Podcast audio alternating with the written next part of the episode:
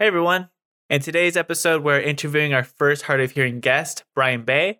His part will be performed by voice actor Kenji Wong. You can find the link to the transcript of the episode on our link tree. I want everyone to be equal. I want everyone to feel supported and loved, including myself. When I'm drawing a self portrait, I always draw my hearing aids on my ears so that people know that I have them.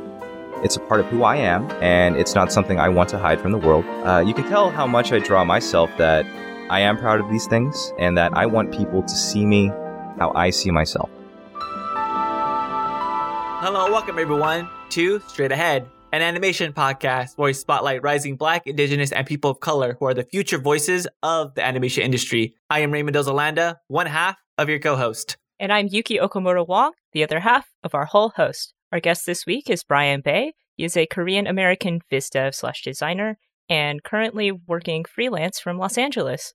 And our first uh, deaf slash HOH, hard of hearing guest. Would you mind telling us a bit more about yourself? Hey, thank you for having me here. Excited to do this with you guys. To add on to what you said, I'm a prop and character designer currently freelancing on a Cartoon Network short.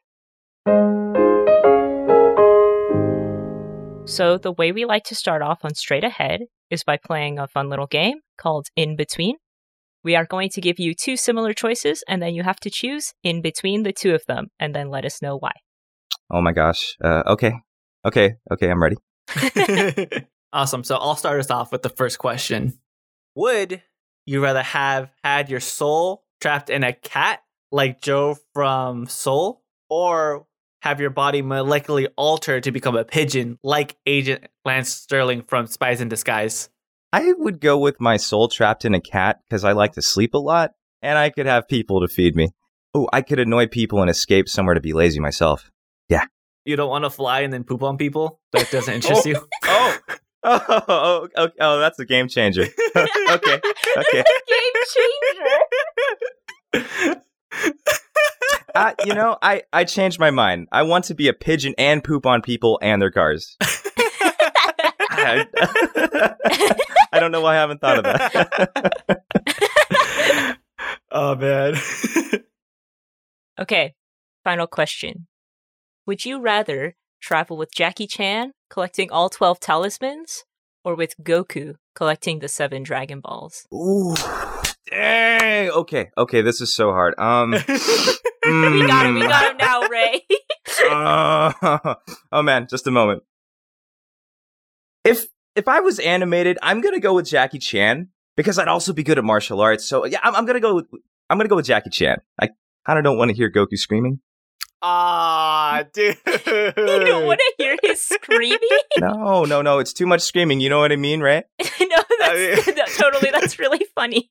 You know, I think that at one point they were screaming for like one like solid minute. Like, oh my god, can you just like like get on with it already? yeah, for more than five minutes. Yeah, that's true. I, I, have a brother like that. He screams a lot. He like oh, yells he? a lot, and I'm like, "Can you calm down?" I'm glad we really? have Discord now, so that I could just turn his volume down. Oh, it's okay. He knows. He knows.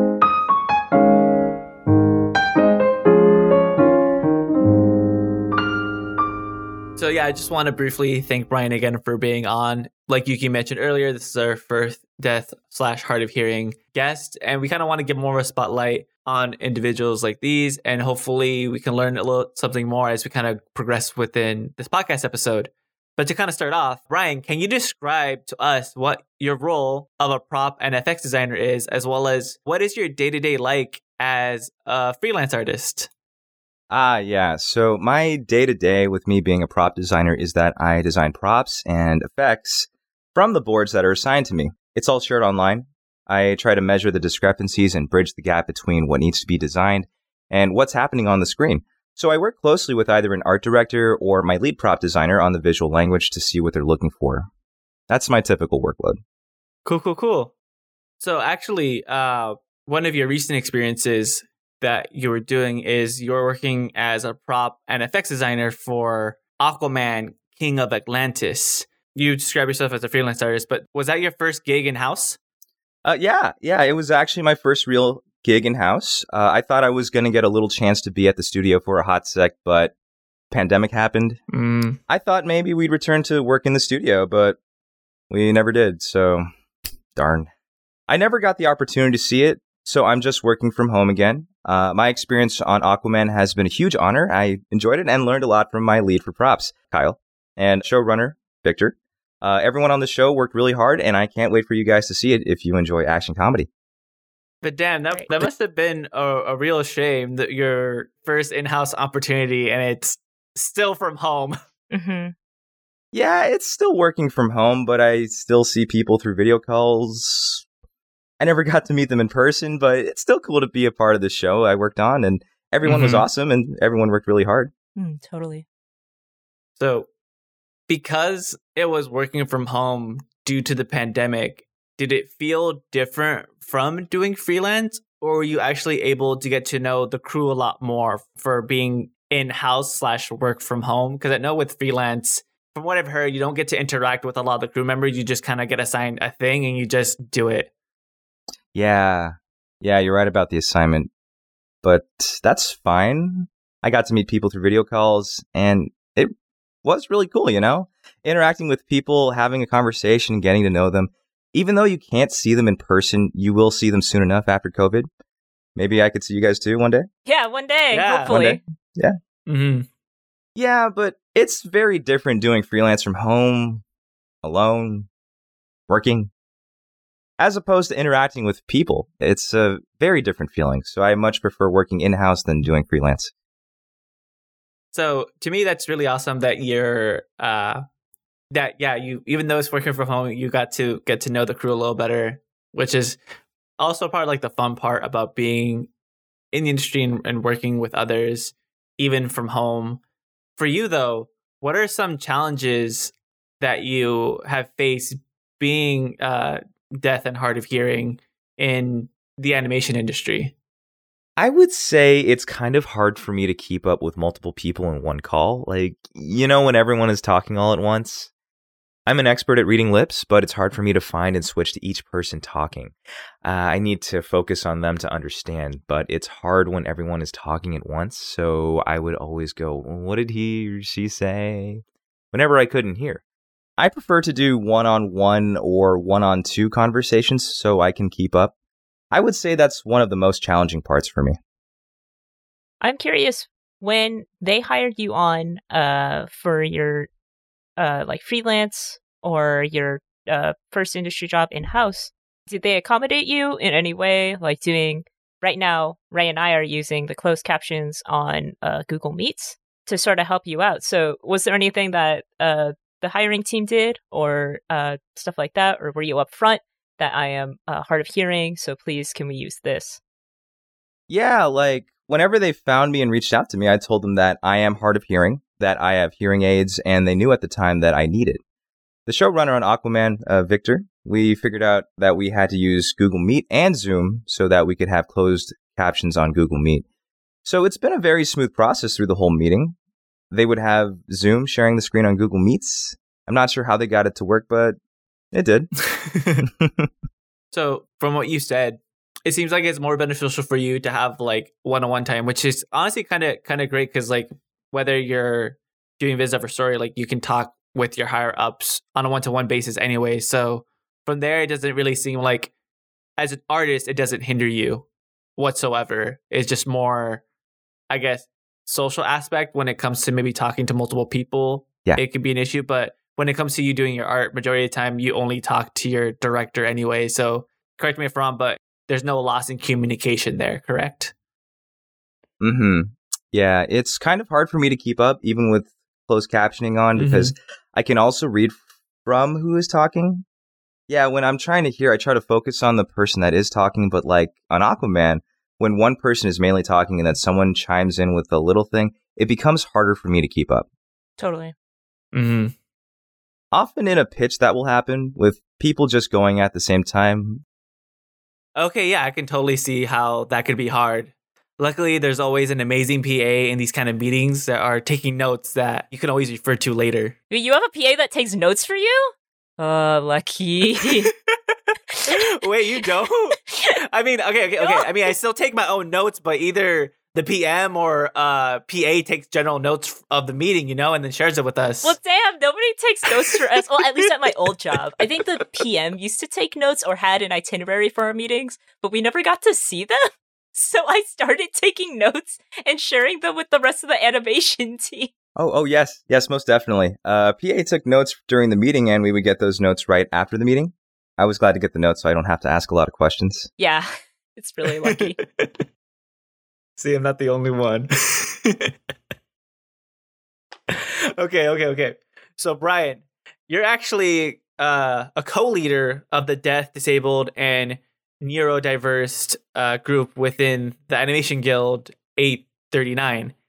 If you can, uh, could you talk about what are some of your goals in the union? So, me and Marie, my other co leader, we were just talking about our main goals. Uh, they're safe community, accessibility, and hiring equality within the industry, and more positive representation within animated media. Currently, we are working with other committees within 839 and management departments and various studios. We're also working with an accessibility and sensitivity consultant to draft what we would like to see in the workspace for us. That's our three main goals. Well, that's really cool. Uh, what do you mean by safe community? Well, for example, Marie has a wheelchair and it's very difficult for her to get to the entrance where she works. We're trying to spread awareness on what we can do and what others can do to help. So it's it's great that you and Marie decided to start this. How many years has this has uh, DDNV been around? Oh, I, I actually don't know because Marie was the one who, that started all this, and she reached out to me if I wanted to be a part of it to contribute and about the people who are in need. She's the one that's doing all of this, and I'm just I'm just here to help. I mean, she's been doing everything by herself, and I'm like, oh man, she's doing everything, and I don't know where to start. so yeah, just talking about what I can do to help whenever I try to keep up with her. So Hmm. I'm trying to do my best. It's good. Mm-hmm. It's good to just uh, be around and help support that cause. Uh, so something, if uh, you can, uh, if you could dispel one or two common misconceptions people seem to make about deaf slash hard of hearing artists, what would they be? I get mistaken to know American Sign Language because I'm deaf, hard of hearing, have hearing aids. I actually don't know how to because I went to public school instead of school for the deaf. My mom wanted me to have a better chance at life without having a hard time fitting in and thought it would be a different reality for me. I'm glad she made the right choice for me to be more free. So, is there anything the animation industry or animation communities can do to be more inclusive to artists with disabilities? Just being vigilant in doing due diligence to provide accessibility, being prepared beforehand instead of us having to constantly ask for reasonable accommodation is key. Mm-hmm. So, yeah, I really don't know much, but just got to be more open and vigilant. Yeah. Mm-hmm. I I think that's key. Yeah. And I feel like I'm learning a lot already from uh, setting up and then doing this recording to uh, learning about accessibility and how we can have those tools available, right? Mm-hmm. And be more collaborative. Yeah, and it was also cool that we can have the CC Audio Live on Google Chrome. I was like, oh man. Yeah. You were telling us earlier Mhm. about uh, is it just in Chrome or is it, are you using an extension? ah, it's an extension. Yeah, it's an option where you can turn it on and off. So I just have it on the whole time. That's so cool. And it works on like Spotify and, and all those other kind of programs too, huh? Yeah. Yeah. Uh, if you are on Google Chrome, you can auto generate whatever. Mm. That's really cool. And Yeah. like something like in theory so simple can be like really beneficial. Like that's the fact that like yeah, doing the CCs can be just so helpful to someone that is deaf and hard of hearing. Like you said, right now, if you were on Safari or using the Spotify app versus on Spotify via Google Chrome, it wouldn't be able to kind of extend there. But creating things that can make stuff accessible for the hard of hearing could be vastly beneficial. Exactly. So for you, Brian, how long did it take for you to land your first industry opportunity after graduating from Ringling College of Art and Design? It took me four years to land some actual real work. The funny thing about my first real freelance, I was in New Zealand and I remember it was 2019 and I got an email from Cartoon Network if I was interested in doing freelance. And I was like, oh my God, but I'm over here. and I emailed asking if they could wait till I got back from New Zealand. And they were like, oh, yeah, yeah, we can wait. And I was like, oh, thank you so much. Thank you so much. And after I got back, I got the freelance and that's how I got started. not the not the crisis. Oh no. so, oh no, I'm in New Zealand. Yeah, yeah, get the job. I said, oh no. they asked if I could start right away, and I said, ah, oh, no, no, I'm in New Zealand. Uh, but but it was very cool that they were willing to wait. So you're just in New Zealand just to vacation, just a fun trip. Yeah, I went on vacation with my girlfriend and my friends for two weeks in New Zealand. We were just exploring North Island and South Island. It worked out. Yeah. While you were on your trip, we were like, oh, gotta get back. That freelance gig is waiting for me. Yeah. Yeah. Yeah. Like, I'm never to get this opportunity again. but they were cool to wait. Oh, man. That's awesome. That's awesome. Mm. So, for you, how was that transition from being a student to a working professional? Ooh, man. That has been a bumpy ride because I wasn't pushing myself right after college and I had been in an art rut or something. Being a designer, there's only one or two spots for prop designers, and everyone is competing for those spots.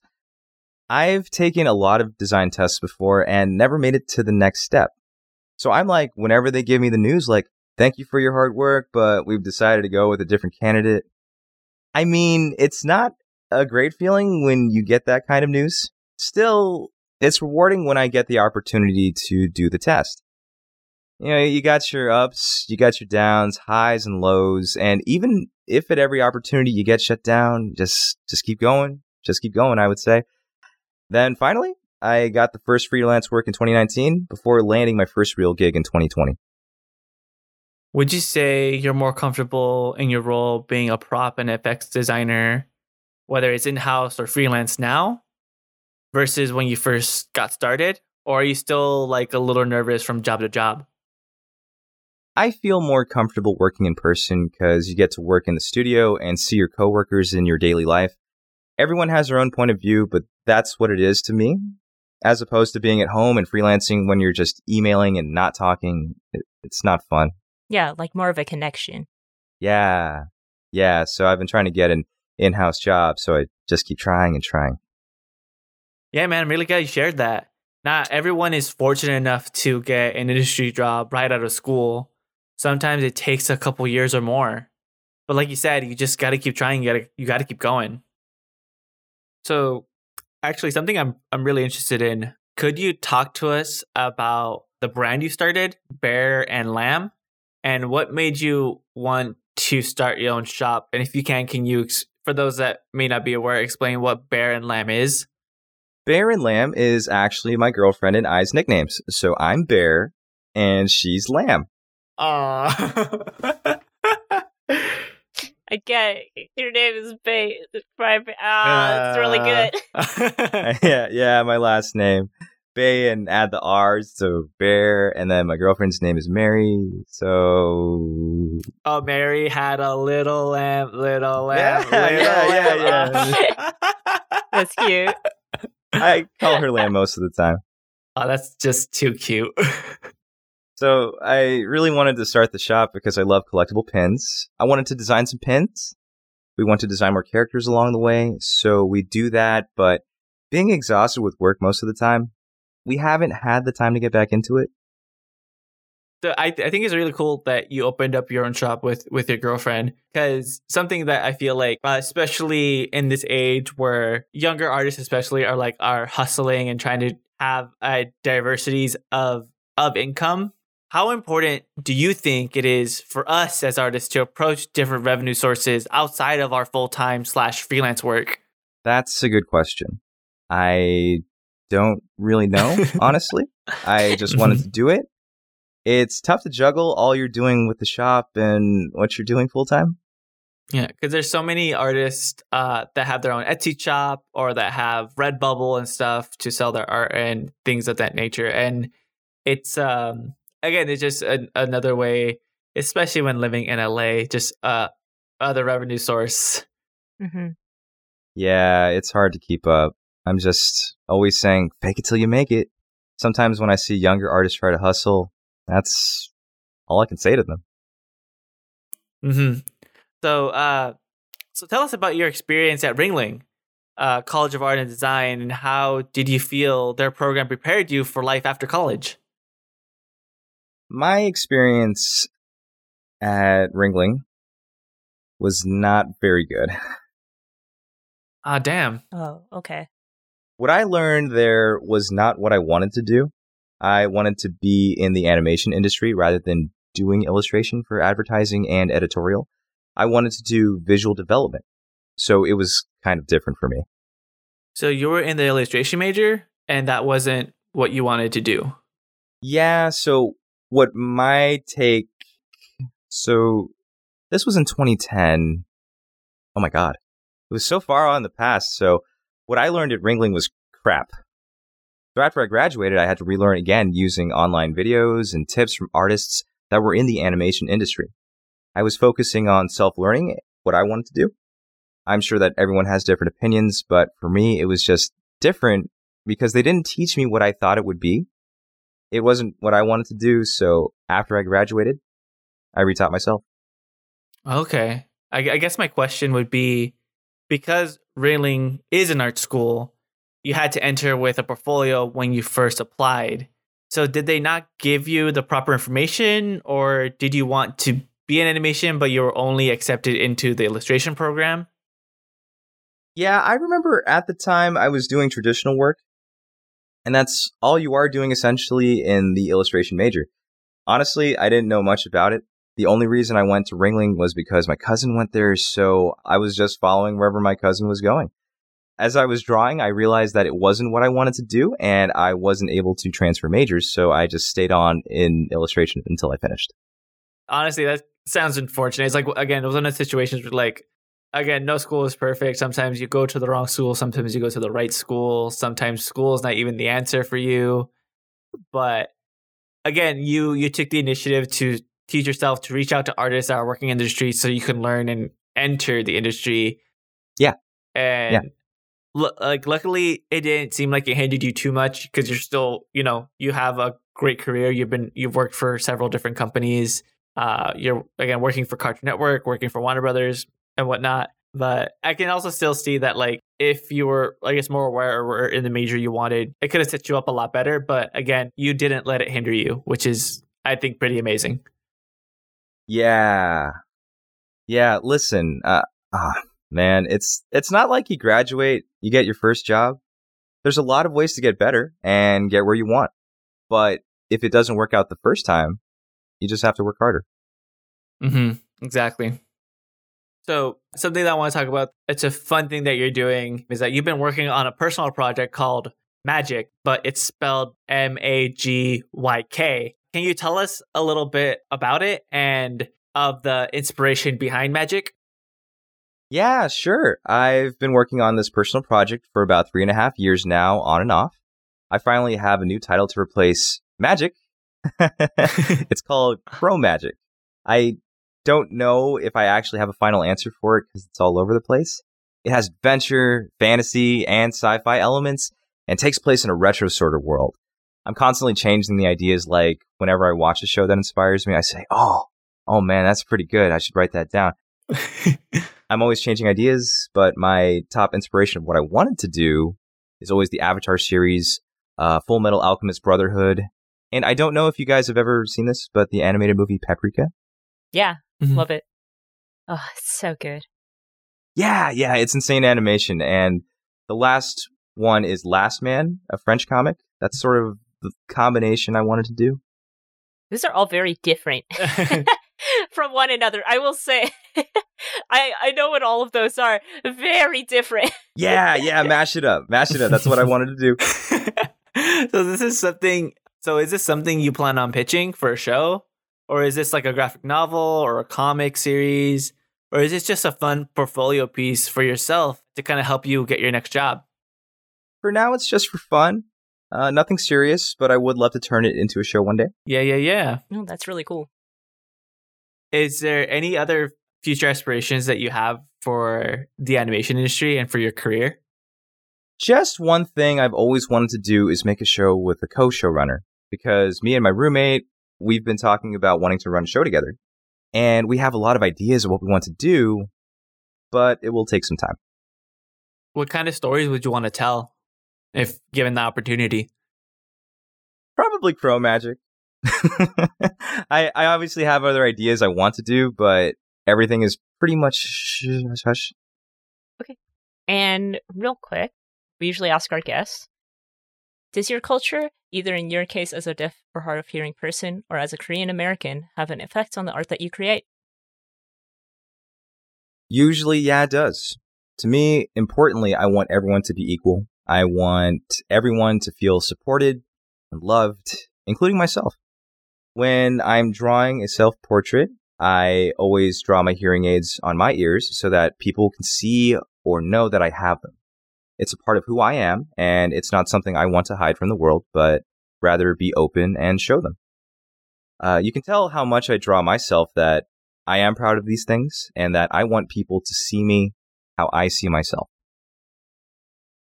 It's really nice. It's great, man. Yeah. So finally, what advice do you have for those that want to pursue a career in the animation industry? that, that that question made me think a lot. Uh, there's so much advice I could give, but if you want it, just keep pushing yourself. It's okay to feel rejected, but you'll get stronger, a lot stronger actually, if you keep trying. Oh wait, hold on. It's it's cheesy, but I had a fortune cookie from PF Chang's. When I opened it and I saw it, it was like it really was the best feeling I had because I believe in the fortune cookie. it said, keep going. It will all work out the way you want it to. And I have it in my wallet right here. Believe in you, fortune cookie. Yeah. Thank you, PF Chang Fortune. I would always say that advice to myself. No, that's that's nice and I uh, love that. wi- wise words from a fortune cookie. Yeah, keep it in your wallet. That's it. well, thank you so much for joining us today. Where can our audience find you? And is there anything else you want to plug? Yeah, my Instagram is bbay2. My website is brianbay.com if you guys want to check it out. I have my personal projects on there as well. If you want to text me, I'll give you my phone number. Just kidding. uh, you can check out my online store that I run with my girlfriend at baerandlamb.com, and that's bear spelled B A E R. And this has been Kenji Wong reading the transcript for Brian Bay. If you'd like to follow my work, I'm on Instagram at Kenji underscore with the underscore K or streaming on twitch.tv slash mighty sensei. Uh, you can also email me direct kenji.c.wong at gmail.com for any inquisitions. Please hire me. Yes, well, if you enjoyed our interview with Brian today, please rate us on Anchor, Spotify, or wherever you tune in. Follow us on Twitter and Instagram at StraightAheadAP and let us know your response to today's in between questions. Or if you have any suggestions for future in between questions, contact us on social media or send us an email at straightaheadpodcast at gmail.com. Shout out to Marie Lum for connecting us with Brian for today's interview. If you have any suggestions for future guests, please contact us. We love discovering new professionals and want to use this platform to boost these voices of the future. And finally, a big thanks to our music composer, Daniel Rodier. Thanks again for listening, and thank you once again to our guest who has a bright future straight ahead. Until next week, have a wonderful day. Bye, everyone. Bye. Bye.